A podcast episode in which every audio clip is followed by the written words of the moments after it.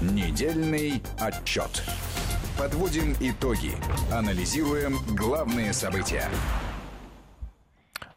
16 часов 7 минут в Москве и как всегда, по воскресеньям в эфире Вести ФМ программа «Недельный отчет». В студии Марат Сафаров, на прямой связи мой соведущий Армен Гаспарян. И сегодня с нами э, в программе «Недельный отчет» президент Центра стратегических коммуникаций Дмитрий Абзалов. Дмитрий, слышно? Да, слышно. Приветствую. Армен, приветствую да, еще Дмитрий, раз. При, приветствуем. И давайте сразу тогда начнем, наверное, с главной сегодня темы у всех. Это ситуация с коронавирусом. Соединенные Штаты поставили антирекорд по смертям. Продолжается, в общем, достаточно сложная ситуация в ряде европейских стран. Да и у нас тоже особых поводов для радости нету, потому что уже было сказано, что до пика мы еще совсем не дошли. А, что делать-то в этой ситуации? Ну, следует отметить, что ситуация сейчас на разных территориях достаточно разная. В Европе, если внимательно посмотреть, например, ситуация в Италии получше становится, прежде всего. То же самое касается целого ряда других стран. Вот. А, но ситуация очень плохая в США. Во-первых, потому что ситуация началась позже. Во-вторых, потому что там э, очень серьезные проблемы возникли из-за разницы в региональной составляющей, в штатах э, прежде всего. И, наконец, особенности медицины и здравоохранения. Дело в том, что там система страхования очень специфическая. Вот. И плюс ко всему нормальный карантин полноценный был введен относительно недавно. Поэтому с этой точки зрения, да, действительно, по самым скромным подсчетам, США там зайдет за 60 точно, ну 60-50 тысяч точно смертей вот, это не вопрос заболевших даже стоит. Вот, Трамп, я напоминаю, называл 200 тысяч. Вот, последние как бы заявления этих выходных примерно 80, это минимум. Поэтому с этой точки зрения, конечно же, уже, судя по всему, эта пандемия серьезнее всего ударит именно по США с большой долей вероятности. Там, собственно говоря, основной напрорыв идет.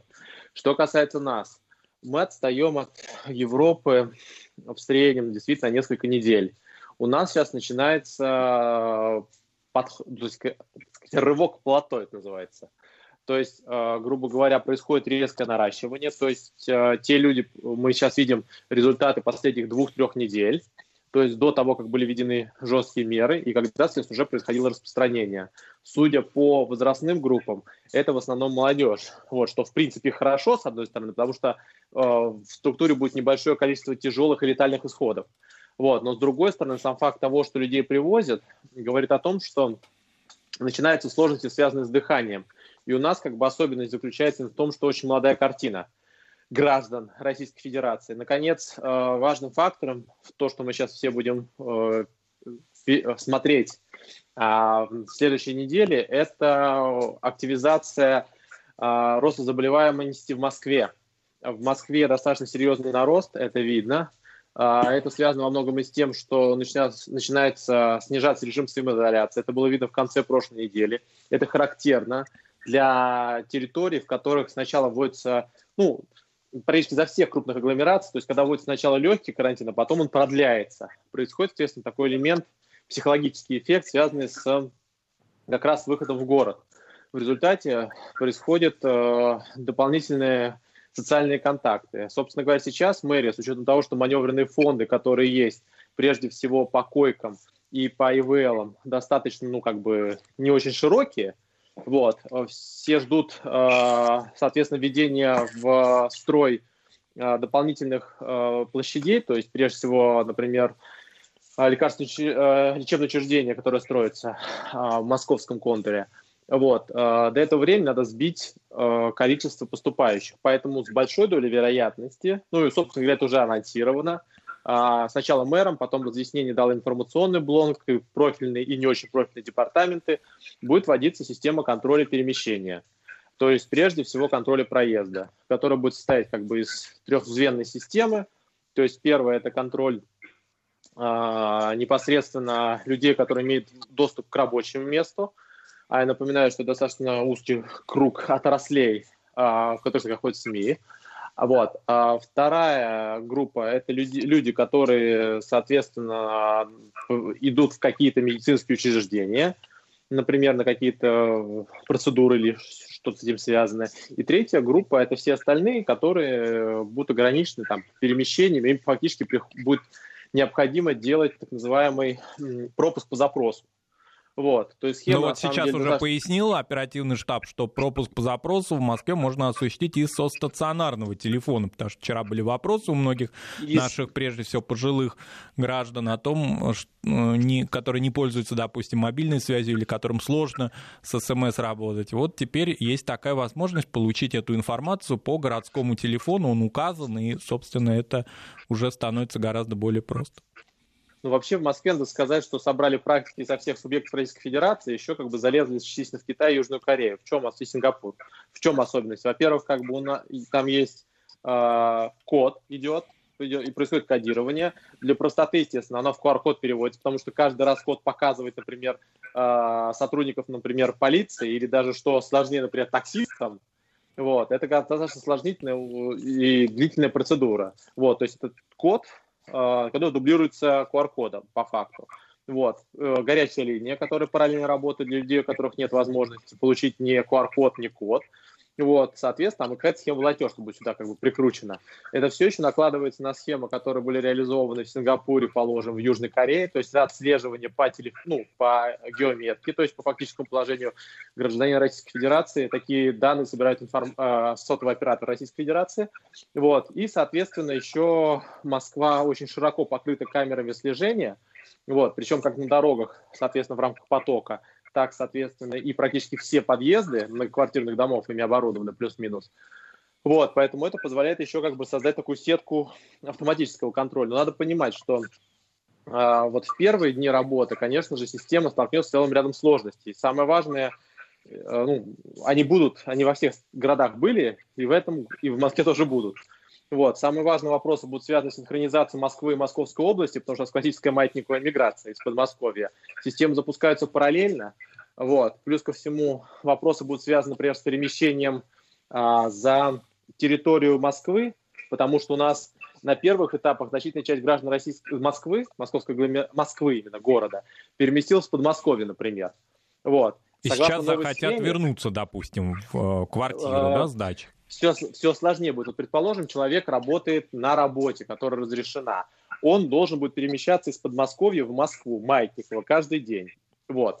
Согласно схеме, которая пока что реализована, говорится о том, что выезжать как бы в Подмосковье, вот, при том, что человек имеет, например, положим, он имеет регистрацию в Москве, то есть фактического проживания в Москве, а в Подмосковье, например, там у него находится дача. Вот он на нее сейчас сел и оттуда ездит. Вот в этом случае как бы возникает целый ряд вопросов. Как, собственно говоря, в целом перемещение из Подмосковья в Москву? Потому что в одном случае вам придется получать, а, соответственно, код а, и все остальное в Подмосковье на их инфраструктуре, то есть как бы это брать дело, ну, все, что связано. В случае с Москвой МОСРУ. Вот, и все это еще как-то должно быть запитано на госуслуги. Вот, то есть в результате возникает целый ряд там сложностей, как минимум, вот. И система точно будет еще настраиваться там несколько дней. Поэтому фактическая реализация начнется с среды. Но, но QR-коды будут в тестовом режиме, ну, то есть как бы в определенных схемах выдаваться соответственно, с понедельника. Регистрация будет происходить сейчас, собственно говоря, это активно сейчас и производится. То есть как раз пример такого попытки а, введения в крупной агломерации у нас впервые, а, соответственно, такой схемы передвижения, причем именно в агломерацию, то есть в которой входит несколько субъектов. А, Дмитрий, тут же важный э, вопрос э, возникает, потому что кто-то э, будет лениться получать QR-код, у кого-то это не получится, он попытается проскочить каким-нибудь образом без него. Что делать с такими людьми? Потому что первый же штраф, это начнется могучая истерика в социальных сетях. Мы уже это тоже проходили. Нет, штрафы уже пошли, вот, и все началось. Вопрос заключается в следующем. Есть определенная доля, там, ну, в разных городах по-разному, там, 3-5%, 10%, то есть психологический тоже эффект. Надо понимать, что люди, которые находятся постоянно под карантином, вот, причем, как бы, если бы была цель, то есть, как бы, вот, например, ситуация с Италией, как, когда вы там говорите, например, там, карантин до мая, или, там, не знаю, до июня, точно, вот, и человек понимает, ну, сроки, до которых он сидит, это его организует. Он может там что-то планировать, как бы рассчитать, перекидывать. Но во всех странах происходит не, непонятная схема растяжения. Эта неопределенность тоже людей психологически толкает на улице. На самом деле это как бы... Здесь надо понимать, что это не всегда связано с тем, что человек там осознанно взял, как бы вот сейчас я там в принципе не доверяю как бы там отдельно взятому городу и там мэрии, возьму сейчас, пойду погуляю. Вот, то есть проблема заключается в том, что есть большой сегмент, который как бы начинает выходить. То есть, например, у нас а, а, эта неделя уходящая, вот, на ней многие люди пошли бежать, бегают ногами. И, кстати говоря, много кого поймали и на, на спортплощадках. Вот, соответственно, э, то есть такой эффект произошел. Поэтому с этой точки зрения, ну, здесь э, все это будет решаться как бы, с, ну, э, по именно по схеме правоохранительных органов. То есть надо тоже понимать, что правоохранительным органам тоже надо объяснить, что и как происходит до конца, потому что там есть целый ряд вопросов. Вот, потому что формально у нас, например, нет позиции по штрафам в ПДД. Вот. А, соответственно, нет, то есть надо как бы выстроить единое правовое поле, чтобы как бы правоохранительные органы тоже понимали, как бы, когда что можно делать. То есть, например, в действующем режиме сохраняется, эта система работает только в том случае, если вы, вы перемещаетесь за район свой. То есть вот в районе вы можете ходить там до своего магазина, вы можете вообще пешком ходить. Вот если человек пешком идет через весь город, например, вот, формально на него эта позиция не распространяется пока что, потому что ему не нужен QR-код, если он не едет, а именно если идет. Вот какие здесь будут ограничения? Ну, единственное, Например, человек... он, у него могут запросить э, цель этого пешеходного маршрута-то. Собственно, ну, куда формально, идет, конечно, да? они могут запросить цель пешеходного маршрута, но прежде человек отвечает, что он там, соответственно, помогает там представителям родителям, никакой возможности верифицировать его, никакой возможности проверить его, никакой возможности проверить его фактический адрес тоже нет. То есть человек, который может быть прописан где угодно. Делать. Это же не ну, может в таком формате существовать. Ну, по-хорошему это решается через ЧС, но как бы не везде это применимо, не во всех странах она водилась. Вот. На самом деле необходимо первое, то есть идея власти, то есть прежде всего агломерация Москвы, заключается в том, чтобы прежде всего ограничить переток, то есть как бы запугать прежде всего людей, чтобы они не выходили. Вот, и юридически как бы последствия всего этого дела вести. Вот, поэтому схема и вводится. То есть на, как бы у нас до этого на неделе все это строилось на морально-волевых, так сказать. То есть как бы мы договорились, вы не выходите, все нормально. Потом пошло по, э, снижение самоизоляции, вот, Дмитрий, а вот меры. опыт других наших регионов, где эта система уже вводилась, понятно, что сравнивать их с колоссальной московской агломерацией не приходится, но тем не менее, вот мои знакомые и родственники в Татарстане, в Сочи, они уже сталкивались с этой ситуацией. Вот этот опыт региональный, он что показывает сейчас? Ну, везде разный региональный опыт, на самом деле. Ну, вот именно жесткий такой говоря. опыт, вот если брать жесткий опыт. Потому что в некоторых регионах вот. у нас а, количество зараженных очень небольшое, и, в общем-то, там жизнь, ну, так или иначе продолжается, ну, не в таком формате, как до пандемии, но в очень мягком варианте. А То вот есть, есть жесткий да, вариант. Надо, надо понимать, что на самом деле, ну, степень то есть сам режим выбирается на основании того, что и тестирование. А в регионах просто тестирование меньше, поэтому ситуация меньше, а разнос туда уже идет.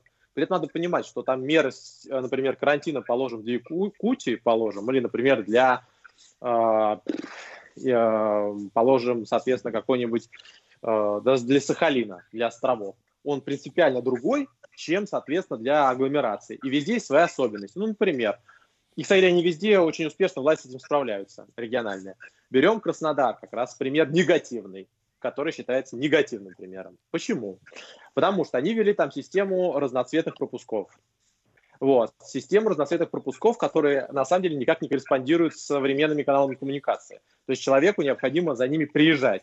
Это первое. Второе, соответственно, там красный, а, соответственно, то есть, а, на, на, то есть все, ну, то есть, а, универсальный, то есть все возможно делать, как бы транзит, въезды и ограничения по территории. Вот, все фактически в бумажном виде. Вот, в результате там, соответственно, пассивная часть на бок ложится. Потому что как бы э, спецпропуска, как отдельную группу, нормально выделена не была. И она все равно работает по цифровой системе. Цифровой системе. И получать, Плюс, самое всему, главное, их необходимо было лично. Да, да. И проблема заключается в том, что если у вас пассивная идет, вы каждый день ее должны получать. Проблема еще и в следующем заключается. Э, вообще, Краснодарский край можно его понять, в чем заключается проблема. То есть, на самом деле, э, самые регионы с разными проблемами столкнулись. К ним пошел большой поток из Москвы. Они все поехали в Краснодарский край. Сочи, соответственно, все территории, снимать дома, чтобы, соответственно, там переждать эпидемию. Вот. У них колоссальный поток въездного туризма, въездного трафика, который, соответственно, слабо отслеживается, потому что на дорогах не поставишь тесты. К тому же смысл, какой у вас тест через день работает. Вот. И там ложно положить на 70-80%. Вот. Ну, точнее, ну, э, то есть 20-15 получается. Вот. Соответственно, в этом случае их основная задача была именно транзит. Поэтому у них так схема пропусков устроена, чтобы минимизировать въезд в регион. Они более того, они даже закрыли э, э, сообщение с регионом, частично ограничили, с регионом, который внутри находится Краснодарского края. Типа под. Да, что отдельная история, конечно же, потому что у них других вариантов нет. Там основная часть э, республики работает в Краснодарском крае. Вот. Соответственно, э, при этом, как бы, естественно, никаких электронных форматов нету, то есть человек реально физически отстаивает в очереди. Находясь в очереди, что он делает? Правильно, заражается. Вот, поэтому с этой точки зрения социальную дистанцию удерживать каждый раз такого потока – это большая ошибка. Но они вот, там уже а... начали отыгрываться, вроде бы даже стали какие-то элементы этих пропусков изменять. По-моему, с э, трех они стали сокращать, в общем, количество пропусков. Они вот стали цифр. сокращать, делать их более универсальными, правильное решение, потому что им по голове настучали. Вот, соответственно, определенное количество раз. Вот, к вопросу о том, что не все решения, они как бы одинаково эффективны. Берем, соответственно, Татарстан, в качестве тоже э, примера. В Татарстане одна система в Казани, другая система в Набережных Челнах, например. Вот, то есть понятно, что как бы у них там разные системы, но просто как бы, например, проблема Татарстана заключалась в том, что они вели только код по смс сообщению, используя свою инфраструктуру. Там целый ряд вопросов уже возник. Во-первых, там лег, лег сразу же сайт. Вот. Легла линия, обычно ложится линия. Почему? Потому что люди пытаются получить э, код, и в первые дни, когда люди разбираются в системе, происходит основная нагрузка на вашу инфраструктуру, то, на, то есть на, ваши, э, на вашу горячую линию. Поэтому, когда запускаются все продукты, особенно когда готовится массовый карантин, у вас первые три дня, 3-4 дня, наоборот, происходит суперштат. То есть вы расширяете штат как можно шире, то есть вы готовитесь к валу звонков, потому что люди начинают разбираться сначала. Они к этому еще не привыкли. Вот, заужение этого, этого направления, то есть именно горячей линии, в расчет на то, что все таки продвинутые пользователи, вот, те, как бы в Angry Birds же играют, то можно, как бы, соответственно, и как бы скачать туда QR-код. Вот это большое заблуждение, потому что звонят в том числе люди, которые начинают разбираться не в особенностях функционирования приложения, а в юридических особенностях. То есть, может ли человек ехать, не ехать, какой он адрес должен указывать, например. Потому что у нас есть, например, дауншифтеры, ну даже СМИ берем, например. Есть работники, которые являются, например, а, журналистами с удостоверениями в отдельную категорию. А есть, например, работеры, э, люди, которые работают по принципу, например, аутсорсинга группами. Вот, какие им адреса указывать, например. То есть какой адрес указывать, если человек, например, там снимает, например, а, общественное пространство, то есть рабочее пространство где-то, а при этом относится к категории СМИ, условно говоря. То есть там целый ряд вопросов, и люди их задают на, раб- на горячей линии. Горячие линии падают в первые дни, как правило. Поэтому самая важная задача, то есть вот если мы приходим, это первое, надо очень широкую горячую линию устроить. Вторая часть, вам нужны волонтеры, потому что вам с этими вопросами увеличится нагрузка на волонтерский сегмент. Прежде всего для э, людей слабомобильных, потому что их ограничения появляются дополнительные. Дети к ним приехать не могут, усложняется им перемещение. Они могли там продукты доставлять, например, а сейчас схема отваливается. Им нужны будет волонтерский дополнительный ресурс. По-разному он оценивается в Москве, например, московской агломерации. И особенно как бы он насыщен, естественно, на территориях труднодоступных, типа Новой Москвы. Вот, соответственно, третий момент связан с тем, что э, в результате того, что люди перемещаются, возрастает нагрузка на курьерские службы доставки. То есть то, что человек раньше мог там где-то закупить, подкупить, у него, соответственно, возникают проблемы. Плюс ко всему, так как вы ограничили людей районом, то они в районе начинают активно потреблять, ну, покупаться. Вот. И Поэтому, режим, соответственно, я... социальной дистанции может нарушиться надо правильно распределять точки. То есть, например, вопрос продовольственных магазинов еще плюс-минус решается. Но это тоже надо понимать. Москва и Новая Москва – это разные вещи. Я уж не говорю по Подмосковью, там не такая ну, равномерное распределение этой сети. Вот. И, там, и там район понятие, оно вот так вот э, не в Москве район, а он такой район-район. Он может как, как Москва быть, ну, то есть как крупный город. Вот, поэтому это первое. Второй очень важный момент заключается в том, что у вас необходимо, чтобы аптеки находились равномерно, чтобы была ситуация, когда человек может в своем районе аптеку найти нормально, ну хотя бы с лекарственным препаратом, который ему нужен, вот, чтобы ему не приходилось в другой район перемещаться. То есть там есть очень много разных логистических вопросов, они возникали во всех городах, потому что такое это уникальное явление. Мы карантин всеобщий в мире не вводили никогда. То есть вводили когда-то, но тогда не то, чтобы не было интернета, тогда вообще не было единой коммуникации таковой. Вот, поэтому это как бы очень серьезный вызов который надо выстроить. Но э, вот э, опыт, например, Татарстана в этом вопросе можно использовать. Вот, э, использование QR-кодов тоже, кстати говоря, отработали опыт Татарстана. Почему? Вы носите с собой код. Он состоит из 16 плюс цифр, ну, 12 плюс цифр. Вот. Вы по нему садитесь в такси. То есть таксист вас не повезет, пока его не проверит. Он что, этот код будет вбивать?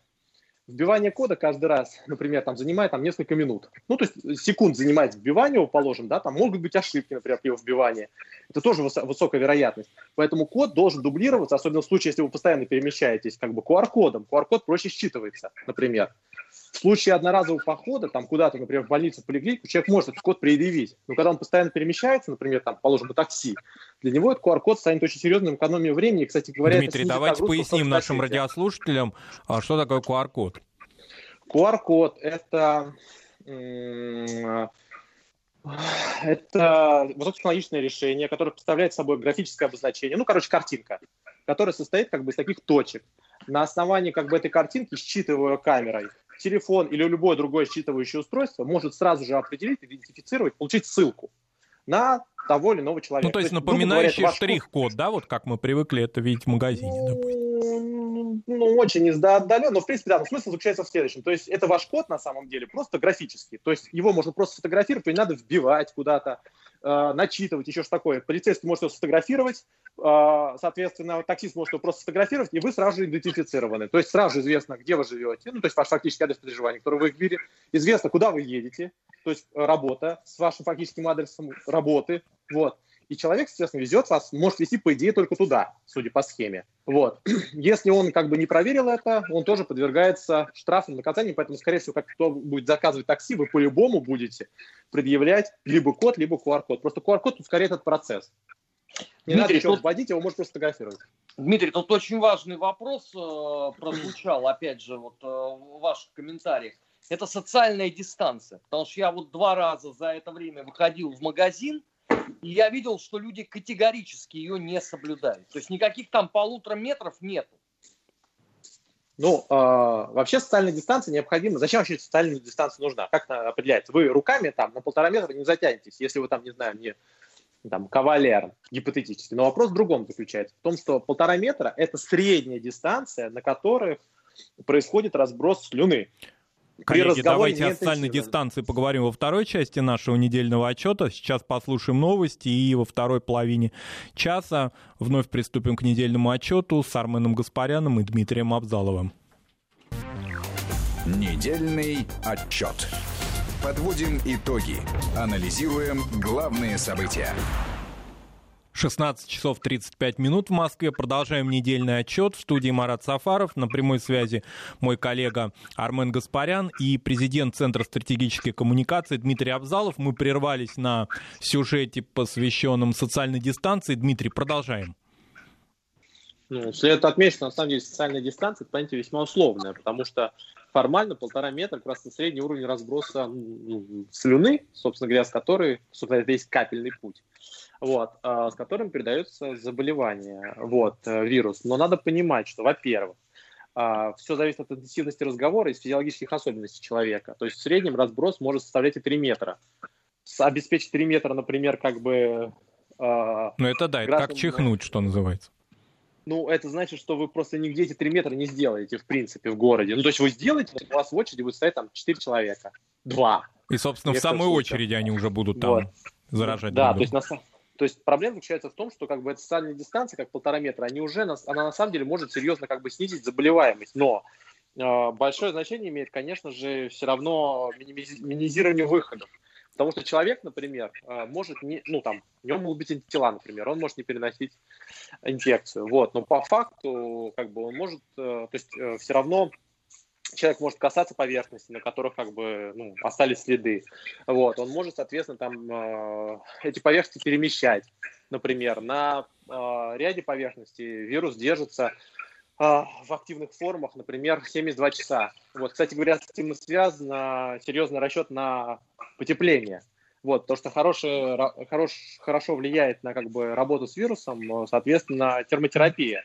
Вот, при более высоких температурах э, интенсивность распространения инфекции, по идее, должна снижаться.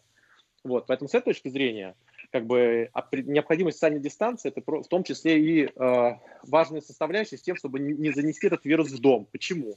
Вот вы, например, пришли, вы пришли в маске, все стоят в масках, например, и далее и тому подобное. Вот. Но на вас там случайно кто-то чихнул, вот, если вы близко стояли, или там, например, там поговорил, и вы, может быть, сами не заразитесь, но вы потом с этим продуктом придете себе в дом. Вот, и там от этого уже могут заразиться другие люди. Причем люди, которые больше подвержены, например, с хроническими болезнями, или, например, которые находятся при простуде сейчас, у которых пониженный иммунитет, или, например, а, возрастные люди. Поэтому, на самом деле, это социальная дистанция, это еще вопрос как бы, ну, защиты людей, которые вас окружают в целом. Вот. А, в перспективе, особенно с учетом того, что сейчас ситуация усложнена, нагрузка на первичку высокая, вот, ну, на скорую помощь, прежде всего, которая приезжает, в принципе. Вот, поэтому как бы лишний раз там э, людей нагружать, вот, это тоже очень большая сложность и большая проблема. Дмитрий, я предлагаю от э, коронавируса перейти э, к другой теме, за которой сейчас э, все следят. Это я имею в виду сделка ОПЕК. Она вроде как анонсирована очередная встреча в формате видеоконференции на э, сегодняшний вечер. А, но, угу. тем не менее, насколько я понимаю, Мексика пока категорически отказывается подключаться к этой сделке, а это значит, что ценовой хаос, по сути, будет. Ну, надо понимать, что на самом деле Мексика, конечно, важный игрок, но она там что-то типа 250 тысяч собирается сокращать. Вот, а, соответственно, надо также понимать, что она там предлагала, например, частично сокращать ей, частично сокращать США, но там будет и Канаду, там будет естественное сокращение.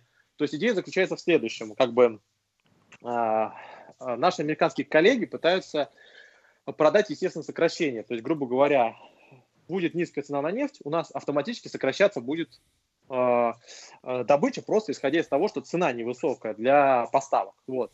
Но это надо понимать, что если договоренности не будет, вопрос же заключается в том, как будет распределяться это сокращение внутри сам, самих стран, которые договорились. То есть то, что с рынка надо снять 10 миллионов плюс, это все понимают. Вот. Вопрос в том, кто больше снимет. Потому что э, рынок, когда он будет восстанавливаться, большое будет значение иметь, кто там будет какие позиции иметь. Если все снижают пропорционально, все свои доли сохраняют. А если сейчас снизит, например, соответственно, ОПЕК плюс весь, а в результате Вашингтон, у которого будет больше возможности быстро нарастить добычу, потому что у нас-то будет несколько месяцев, например, плюс-минус, там запуски, некоторые скважины вообще сложно будет запускать, то у США за счет станции добычи запуск будет быстрее. Поэтому с этой точки зрения вопрос еще заключается в том, чтобы были определенные обязательства чтобы страны могли постепенно уходить. Тем более, что это долгосрочная сделка. Она не только на этот год, она и на следующий год предполагается. То есть это долгосрочная сделка. Если ситуация справляться будет раньше, мы все будем под обязательствами находиться, например. Вот, а кто-то будет наращивать добычу, как это происходило в последние там несколько лет по ОПЕК+. Вот, сделки. Ну, последний год фактически. Вот, а, когда американские коллеги очень наращивали добычу. Это будет как-то странно. То есть вопрос заключается не просто в том, чтобы удержать цену на нефть, но в том, чтобы э, распределить справедливо эти уровни сокращения. Но при том, что э, всему рынку нужна э, какая-то сделка, это факт. Почему? У нас ко второму кварталу такими темпами э, в разное время рассчитывается, но фактически в втором квартале. Если бы не было сделки, забились бы все хранилища нефти. От слова совсем. И вот когда они все забьются, то есть потому что потребление упало, вот тогда бы это был просто бы падение цены, там, обвал. Вот. И по сравнению с этим, там, 30 долларов за баррель показались бы очень хорошей, отличной идеей. Но также надо понимать, что эта сделка выигрывает время. Без решения вопроса с коронавирусом э, ситуация не разрешится. Ну, смотрите, ОПЕК плюс решение сбрасывает с рынка 10 миллионов. В, только по самым скромным подсчетам, это самые скромные подсчеты, э, рынок недопотребляет – из-за коронавируса а, от 15-12 миллионов. А по факту говорят там, соответственно, о 30 примерно из 100 плюс-минус. То есть на самом деле это большие объемы. То есть ни одна сделка ее не закроет, если мы не решим вопрос с, восстановлением экономик. То есть необходимо, это просто возможность выиграть время, немножко стабилизировать цену. Дмитрий, Но... а есть какие-то данные, существуют ли какие-то данные о восстановлении экономики Китая и о его потреблении энергии? Нет, данные по восстановлению экономики Китая есть. Они говорят о том, что в целом ряде провинций восстановление произошло там на 80-95%. Надо понимать, что экономика Китая может какое-то время держаться на э, внутреннем, э, внутреннем спросе, например. Вот то, что сейчас Китай развернул целую систему. Но без потребления в основных, в основных рынках экономика Китая так тоже, тоже долго держаться не сможет. То есть Китаю тоже крайне важно, чтобы открылись другие рынки. Это экспортно ориентированная экономика, помимо всего прочего. Да, там есть внутренний спрос, как бы, но он полностью не, как бы, не переработает э, те объемы, которые необходимы. Китай не сможет заместить весь мир. То есть мы частично переориентировались, например, в поставках энергоносителей с Европейского Союза, в которых карантин, там, на Китай. Но мы должны понимать, что э, Китай поставляет э, там, товары массового потребления. И его основной торгов... промышленный партнер – это Европейский Союз на данный момент. Вот. Он закупает э, сельскохозяйственную продукцию, например, там, США. То есть если сейчас не запустятся э, основные точки потребления, рынки потребления, это прежде всего США, вот там сейчас самая большая проблема. И там, кстати, основная часть цен определяется, за исключением, может, металлов некоторых. Вот. И, соответственно, Европейский Союз. Если мы не выйдем вместе из этого составляет, что мы не сможем экономику запустить по частям. Один Китай сам по себе а, экономику не вытащит. Он уже потерял 20%, ну, там 15-20% по промпроизводству. Вот. Он сейчас восстанавливает частично, но он до темпов роста, условно говоря, в 4-5 никогда не дойдет без восстановления всех остальных стран. Поэтому с этой точки зрения Единственный выход из этой ситуации и восстановление спроса в том числе, это и отсутствие затоваривания рынка, это постепенное восстановление в основных наиболее проблемных регионах. Поэтому все ждут, когда э, начнется стабилизация в Европе, в принципе, она вроде как начинается, но в крайнем случае в наиболее проблемных зонах типа Италии. Вот. А, и все ждут США. Вот США это самый большой фактор, который нас всех дружно якорем будет тащить вниз. Почему? Потому что у них такая схема, на самом деле, специфическая очень. Во-первых, у них схема выхода большая оказалась. Вот. Во-вторых, как бы меры принимались э, странные. В-третьих, там еще политические факторы намешаны. В результате, скорее всего, у них эпидемия может быть дольше. А если основной, один из основных рынков сбыта нормально не восстановится, производственные цепочки все равно будут нарушены в той или иной степени. Дмитрий, а и политический фактор, будет по спросу. Политический фактор какой вы имеете в виду в Соединенных Штатах? Ну, я напоминаю, что, соответственно, сейчас Трампа все как бы пилят на предмет того, что ему необходимо вводить более жесткие системы карантина. Вот. А, Трамп, наоборот, пытается а, быстро восстановить центральную часть США, поэтому его заявление по поводу что там как, к Пасхе восстановится, к, соответственно, ну сейчас уже он говорит до мая, то есть его основная, надо понимать, на, в этом году выборы в США. Их, кстати говоря, даже сложно перенести, честно говоря, по закону. Очень сложно. Вот. А у них еще должны быть праймерис. То есть конференции должны собраться, они должны выбрать кандидатов официальных, вот, ну, в крайнем случае, там, демократы, как минимум. Вот, соответственно, это все процесс, который, как бы, явно уже сбит, то есть праймери сейчас не идет, там прошли единственный раз, один не праймери с начала этих э, явлений, при том, туда пришло все 10% от заявленных, поэтому, как бы, их репрезентативность носит большой вопрос, под большим вопросом. Кстати говоря, тогда губернатор как раз выступал э, против того, чтобы проводить праймерис, а за выступили как раз большинство республиканцев, э, губернатор демократ, большинство республиканцев в а, парламенте региональном. То есть на самом деле там эта борьба идет, то есть борьба за то, чтобы... Ведь основная часть э, заболевших находится на побережьях. Это Калифорния, Вашингтон, штат Вашингтон, это, соответственно, восточное побережье, это западное побережье, север. И самая основная проблема – это Нью-Йорк. Вот Нью-Йорк, Нью-Джерси, вот все это рядом находится, агломерации. Это основные демократические агломерации. Вот, они в основном голосуют, поэтому, конечно, они требуют более жестких решений. За Трампа голосует центр, который больше всего потеряет от потери рабочих мест и закрытия производства на карантин. Поэтому он прекрасно понимает, что если он пойдет на выборы с экономикой на боку после коронавируса, его основной как бы козырь будет очень специфическим. Поэтому его основная задача, то есть при базовых раскладах, вот если выборы были бы сейчас, что само по себе было бы нарушение всего карантина, вот, ну так вот, если предположить, то соотношение было 50-57 в пользу Байдена. А Байден какую-то Дмитрий, вообще ну... активность проявляет? Где-то он слышим, видим?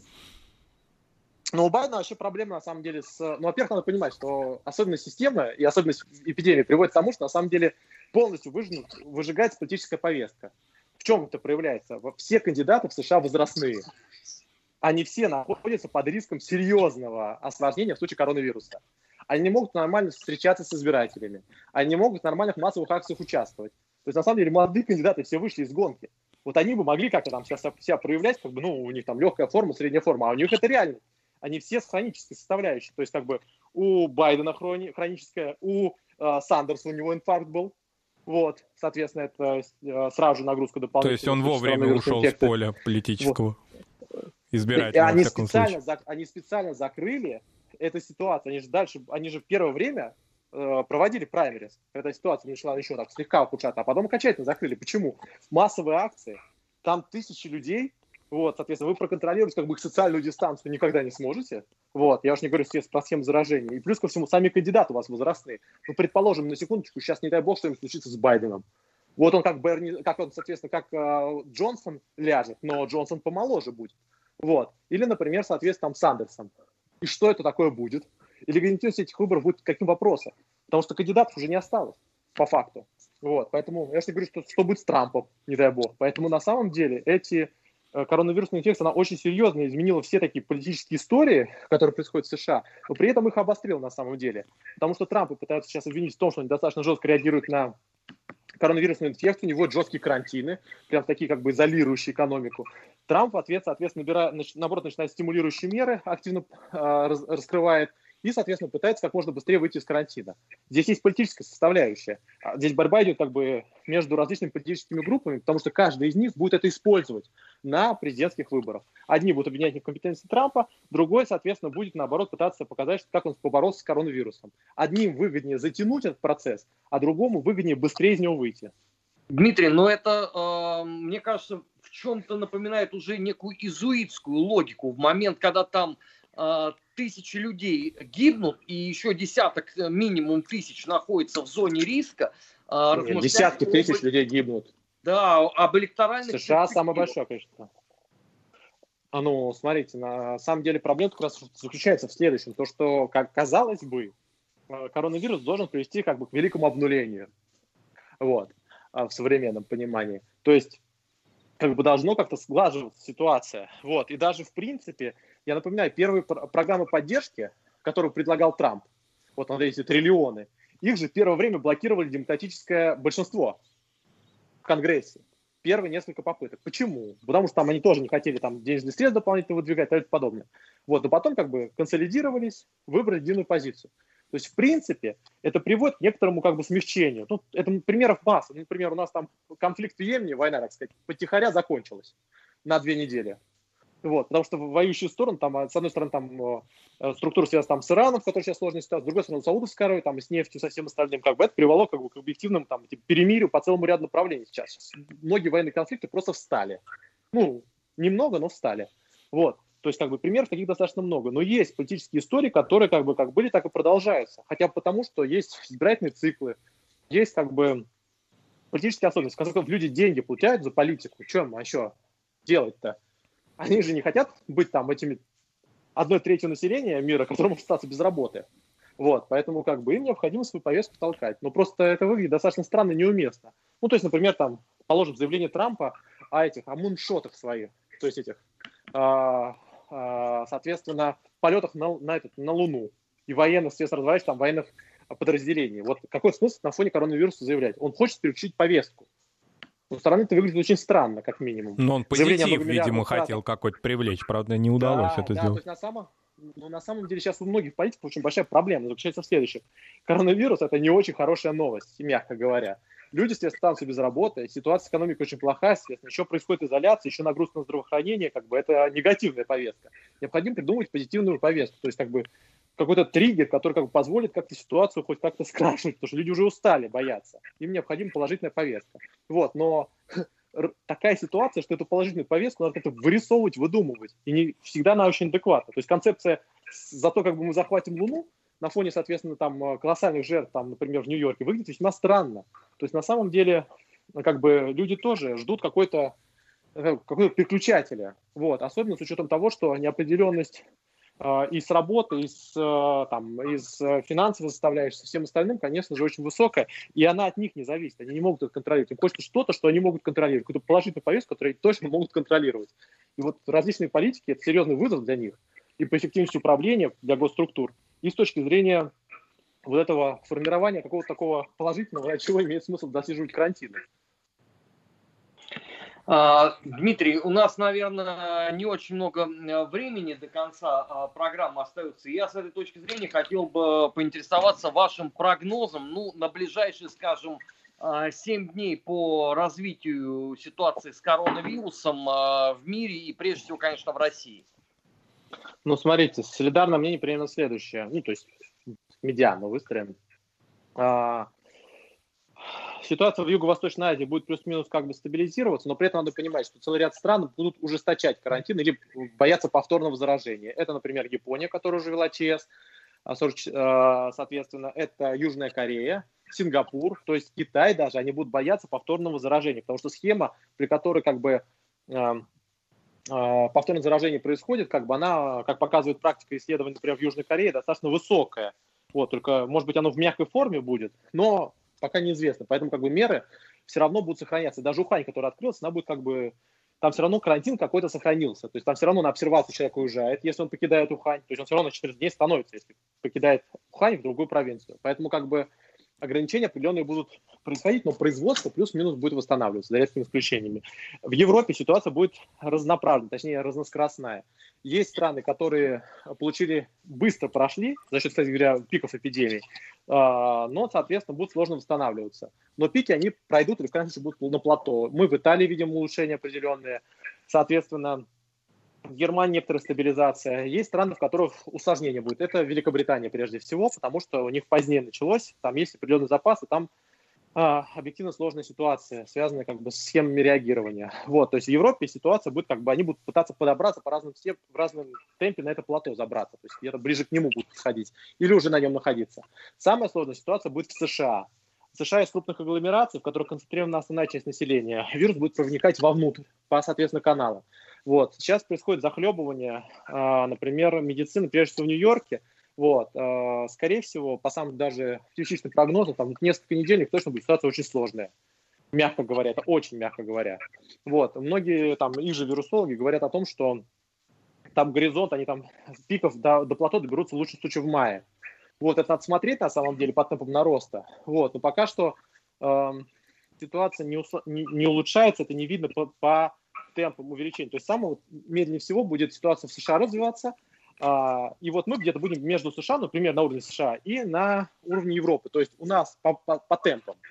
Вот. То есть у нас как бы основная часть э, эпидемиологической как бы картины станет известна в ближайшие две недели. То есть ориентировочно до плато мы начнем подниматься, забираться. Вот где-нибудь в конце апреля. Вот. Э, соответственно, к этому времени будет увеличиваться количество заболеваний, э, заболевших. Вероятнее, если у нас будут медленно вводиться а, маневренные фонды, то есть строить как раз учебные учреждения, то, возможно, как будет принята французская модель, то есть легкие граждане, они будут освобождать, например, возможно, для более тяжелых, которым как бы необходимо там Спасибо, ИВЛ, коллеги, на этом подобное. заканчиваем. Спасибо. Недельный отчет на Вести ФМ. В студии работал Марат Сафаров, на прямой связи Дмитрий Абзалов, президент Центра стратегической коммуникации и Армен Гаспарян.